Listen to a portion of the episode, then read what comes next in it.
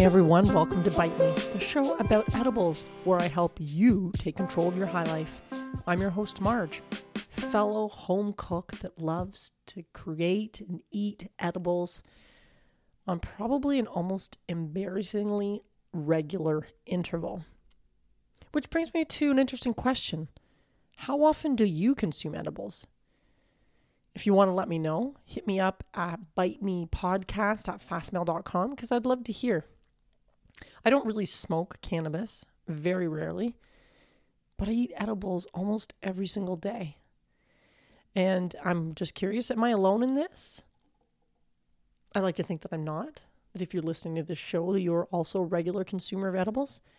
But who knows? Maybe you're just enjoying them as a occasional treat and it's sort of a side juncture to your smoking habit or maybe maybe you're curious you've never tried them at all and you're just wondering what all the hype is about now that it's becoming more mainstream and more legal in different places. If you're in canada hello fellow canadians. Of course you enjoy a legal landscape. If you're in the states things are changing. It's legal for a lot of you still legal for many of you too but fingers crossed that'll also change. And around the world Things are happening finally. And I'm not sitting in my home office right now recording this, looking over my shoulder, thinking, shit, what if somebody hears me say the word weed or cannabis or whatever the hell you want to call it?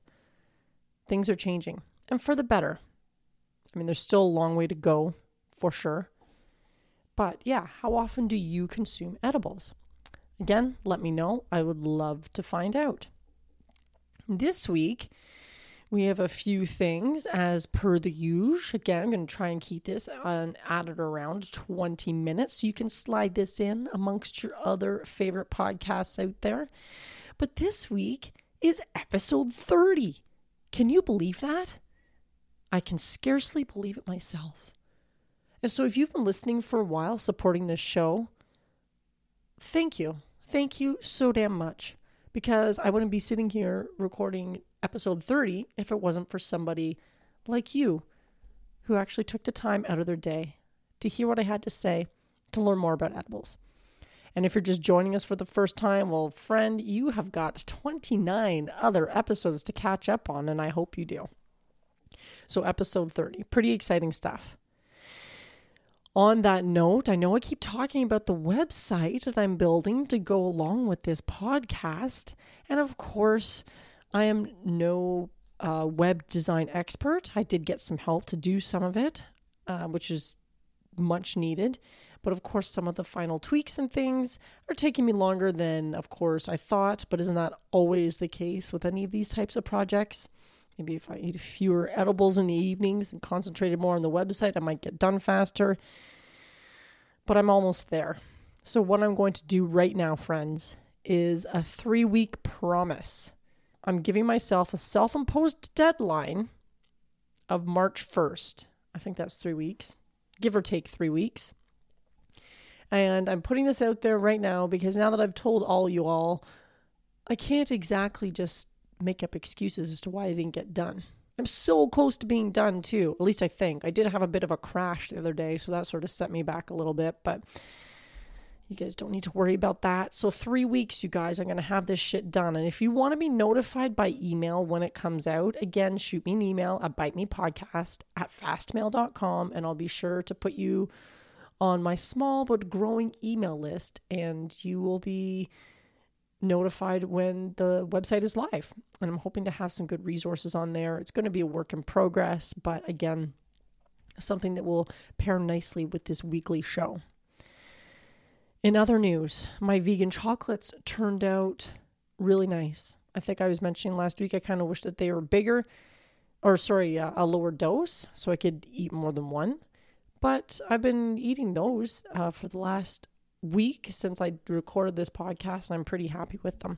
I'll be giving some of those away for Valentine's Day too. So if you're one of those special people in my life that happens to be listening to this, just pretend you didn't hear that. You're probably going to get them in some kind of nice little jar or something like that. Enjoy them yourself. But yeah, I would highly recommend. And if you didn't hear, that was from last week's episode. Treat yourself and I had some really easy vegan chocolates, no baking or anything like that required. Pretty hard to screw up. Which brings me to my newest segment of What Did Marge Make This Week? It should sometimes also be called How Did Marge Fuck Up This Week in Making Her Edibles.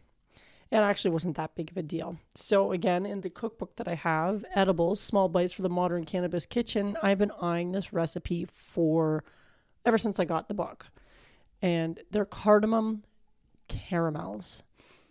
And from the text in the book, I thought these would be pretty difficult to make. And this might be a good time to mention this month's theme for February is getting fancy. So I thought, you know, that might fall into that category as something perhaps a little more involved to make. But it turned out they were really easy.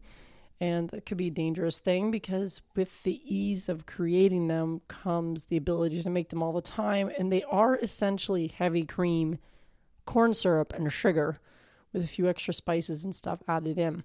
I'm sure you could find great caramel recipes online if you don't have that particular book. But this one did turn out very nice. And again, really easy to make. You kind of make it. The other thing you do need to have for this recipe is parchment paper and a thermometer. They recommend an instant read thermometer. They recommend a candy thermometer because you can clip those to the sides of your pot and it'll keep an, a consistent a reading of the temperature of your candy that you're making. I didn't have one of those. I have just good old fashioned instant read thermometer that I typically use to make sure my chicken is fully cooked and that kind of thing. But it worked. And I mean, it did mean I had to hold it on the pot because it doesn't have that clip or anything like that. But in a pinch, what I was doing, it worked perfectly fine. But you do need a thermometer because you have to check, I keep checking the temperature and bring it up and down to different temperatures. But other than that, it was pretty simple. And I'm not somebody, I'm not a candy maker. I haven't done much candy making in my life. I can't even remember the last time. I guess when I've played around with making gummies, I've tried to make a candy before, but I've never done hard candies or anything like that. And these were really simple to make. And holy fuck, did they ever taste good? They taste so good. If you have a sweet tooth and you like caramel, highly recommend you find caramel recipe that you can try either from this book, which I of course recommend once again, or a, a recipe that you find on the World Wide Webs. It, this one used an infused cannabis butter, which ironically I didn't have. It called for infused cannabis butter and butter, un- non infused butter. Of course, you could increase the dose if you wanted to by adding all infused butter if you so chose, but I would probably recommend you do some quick calculations as to how that's going to affect the end dosing so you know what you're getting yourself into. But it turned out when I went to go make this recipe that I've been wanting to make for so long, I didn't have any infused butter in my cupboard. But what I did have was infused coconut oil. So I did that. I mixed the butter and the coconut oil. And I know there's purists out there who are probably saying, What the fuck, Margaret? What are you doing? That's insane. And as a culinary technique, it's probably not recommended in many kitchens around the world. But you know what? I was working with what I happen to have on hand, and they turned out just fine. The only thing that I would suggest. So basically, you're making this caramel mixture, which took a lot less time to make than I thought it would and was much easier to make than I thought it would be. You pour it into a parchment paper lined pan, an 8 by 8 pan, nice squares. You can easily cut these caramels later. And then you let it set for a minimum of three hours. Here's what I did. So I made my caramels and then I had to go to work and do some other stuff and go about my day. And I came back and you had to cut up more parchment paper so you had the paper to wrap the caramels in after you cut them into the individual pieces. But what I did was cut the caramels first. So I took them out of the pan. Really easy to do because you had the parchment paper in there. So you just lift them out. I cut it into four and then you keep cutting it until you have pretty uniform sized little caramels. And I was being kind of lazy because I don't think I'd actually cut the parchment paper for wrapping the caramels in like you would, like, say, a Werther's Original or something like that. So I just put them back in the same pan. Well, and then I put them in the fridge thinking, oh, they'll harden up. And I can come back after, and after I've cut out all my little squares for wrapping them in, they kind of all just, because they were soft and they didn't, they stayed soft for a bit even after they hardened in the fridge, they kind of all just mushed together So now it's once again, you can see the lines of where the car- cutout caramels were, but they're all mushed together. So I pretty much have to go back and cut them again. But they're not going to look as nice because I didn't just pour it in there. So they're not nice and flat. So they might not look the greatest. Delicious. So good. And they do recommend, I used cardamom as a spice in there. It's a nice subtle flavor. They recommend trying all kinds of other spices. It's definitely a recipe I'll be going back to again because I could see how you could, once I recut them, of course, you can wrap them in the little parchment papers and you've got these really cute candies that are nice. You could put them in a tin and give them to somebody. Or you can toss them in the freezer and it said they will last up to six months. So if you know that you're going to be having an event or something out coming up down the road, you want to bring something like that and you might not have the time to make it, they will keep for a little bit. But what a fun recipe to make. So if you're a fan of caramel and you want to look fancy without getting too fancy, this would be a nice recipe to try. Either again from the cookbook or find a recipe online and just substitute some of the butter in the recipe for an infused butter. Valentine's Day is coming up. Have you thought about what you're doing for your significant other, for friends, for yourself? Well, I think what I'm doing, I thought I'd share it with you guys. If you have a little bit of infused olive oil in your cupboard, and I've, uh, since I've already mentioned it, a thermometer, you could roast yourself a chicken a lifted roast chicken Valentine's Day dinner. And let me tell you, we all know that cannabis does act as a bit of a aphrodisiac, if you will. It's a nice way to sort of get a romantic evening started. And you could finish it with a couple nice caramels at the end of your dinner. The chicken recipe that I saw again in my Bon Appetit book, I was going to make that one in particular. Roast chicken is something that's really easy you know, there's a little bit of prep at the beginning, but you put it in the oven and you can forget about it. And often the vegetables are in there with it too. So there's not really a whole lot you have to do besides do the prep, throw it in the pan, and then you're done. But the one in my book called for, it was like a, a lemon scented lifted roast chicken, called for some preserved lemons, which I didn't have, and some other stuff. And basically, I realized that I didn't have some of the things I needed for this recipe, but I thought, well, what's to stop me from doing whatever I want? And there is something really nice about a nice olive oil rubbed chicken that makes the skin turn out pretty pretty tasty and yeah, and moist and delicious. So, you would take maybe a 3 to 4 pound chicken and 2 tablespoons of infused olive oil and rub it on the chicken and then you can add whatever spices you're into. Sometimes basic salt and pepper is the best, but choose whatever ones you want. And then you're putting it in the oven, letting it roast. And as long as you get it to 165 degrees when it's done, that's what the minimum it's got to be to make sure the chicken is cooked. And voila. Two tablespoons of infused olive oil to two to three or four pounds of chicken is going to be a pretty low dose chicken recipe if you aren't getting that and you're just doing a one to two pound chicken, you might just cut the amount of olive oil in half. And then you can do the rough calculations as to the cannabis content. You do want to keep it probably on a lower dose. Of course, you don't want to people to get blasted from their main course in their meal. As funny as that might be, might not be ideal. But you can always cap it off again with a nice dessert. Say you made truffles last week or the vegan chocolate, or you're trying out the caramels or you're doing something else. There's all kinds of options where you can sort of increase that dose. And of course, if you're doing a Valentine's Day dinner and you're pairing it with a nice wine or something, you have to keep that in mind as well. But you're going to use a two couple tablespoons of olive oil for a three to four pound chicken. Of course, if you know that your olive oil is really high dose, you can always mix mix that olive oil with a regular uninfused olive oil just to make sure again that you're not going to overdose your your guests or yourself for that matter. I thought what a great way to spend a Valentine's Day. Just to have a nice subtle dose to really relax and enjoy an evening and go from there. And this, of course, doesn't have to be for Valentine's Day. This can be any time you're trying to cook a nice meal that you want to impress somebody. Something like a roast chicken is always a good choice. So that's what I would suggest for Valentine's Day if you're wanting to do something special or to treat yourself. So, do you have plans for Valentine's Day? What are you going to be doing? If you're pressed for time or you don't have a lot of ideas, again, your chicken, you can easily pick up a, a whole chicken at the store with some potatoes and carrots or something pretty simple. And voila, you're welcome in advance. And if you do end up doing it, let me know how it turns out. I was going to try it before this show, but of course, I ordered some food through Instacart actually. And the chickens were on sale. And of course, do you think they had any left? No. No.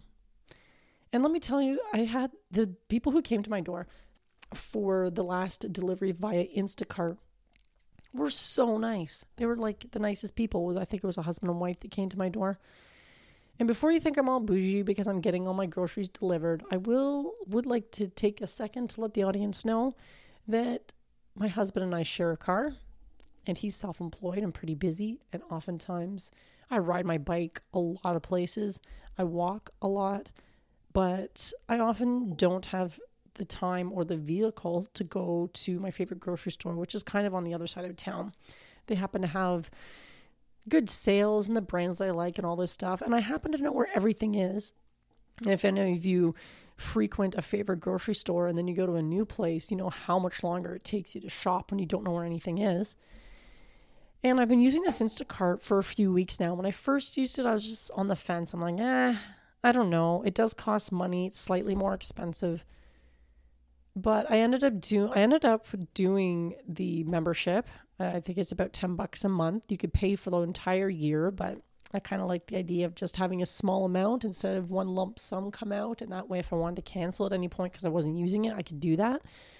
And I've used it three times now. And man, it, the service really does save you a lot of time and energy from having to go and do that, do the shopping yourself. And on top of that, you can go to multiple stores as long as you have a minimum order, I think, of 35 bucks per store at least that's in my neck of the woods that's how it works so if you wanted to go to a second store you have do have to have a minimum amount of items for them to pick up but yeah so far i'm finding i'm really liking it again because of the car thing it's not always convenient for me to get to the store but of course it remembers past orders and things you've done so if you're just typically ordering the the staples, the things you're always getting every time you go to the store, like the milk, bread, eggs, you know, that kind of stuff.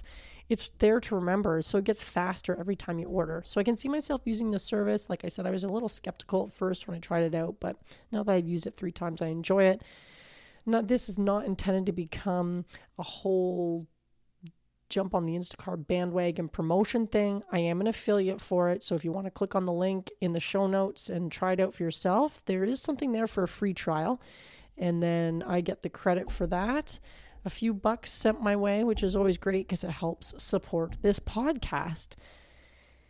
So if you want to try it out, if you're like me, you're short on time, short on wheels, short on sanity, Instacart might be your saving grace. Now, one thing I did not get through Instacart the last time I went to the bulk barn, I'm looking for the ingredients for this other fancy edible that I really want to make. And really, it's the picture in the book that's got me all gaga over it. And they almost look like sophisticated gummies. And they're not shaped in in like gummy bear forms. They're like squares, little squares, but they look so beautiful. And I've been wanting to make these also for a long time because they are lovely. But God, trying to track down some of the ingredients for this thing, which is sometimes why I find some cannabis cookbooks a little, I don't know, I just think you have dried juniper berries at your fingertips or wherever you might be going or, or whatever. And sometimes these things can be more difficult to track down than you anticipated as I'm finding with this particular recipe. But I'll get into all that next week because I'm going to be trying to make these gummies next week. And if you've been listening to this podcast for a while, trying to find a good gummy recipe out there is fucking hard. And I'm really trying, maybe I just need to go the corn syrup route. I don't know. But anyway, I'm going to try this one first. I'll let you know how they turn out and what substitutions I ended up having to make because I'm pretty sure I may have to make a few. And hopefully they they end up tasting good because for the time and energy I've put into these these gummies to this point, the results had better be worth it. That's all I can say. But before I go, What is your number one struggle when it comes to making edibles? Email me at bitemepodcast at fastmail.com. You can find me there. That's probably the best place to find me. And I'm also on the socials at Bite Me Podcast and at Host Marge. You can find me there sometimes as well, although sometimes I take few social media hiatuses for a lot of different reasons. But I hope you have a wonderful weekend, you guys. You make something delicious and special either for someone you care about or for yourself. And stay high, my friends.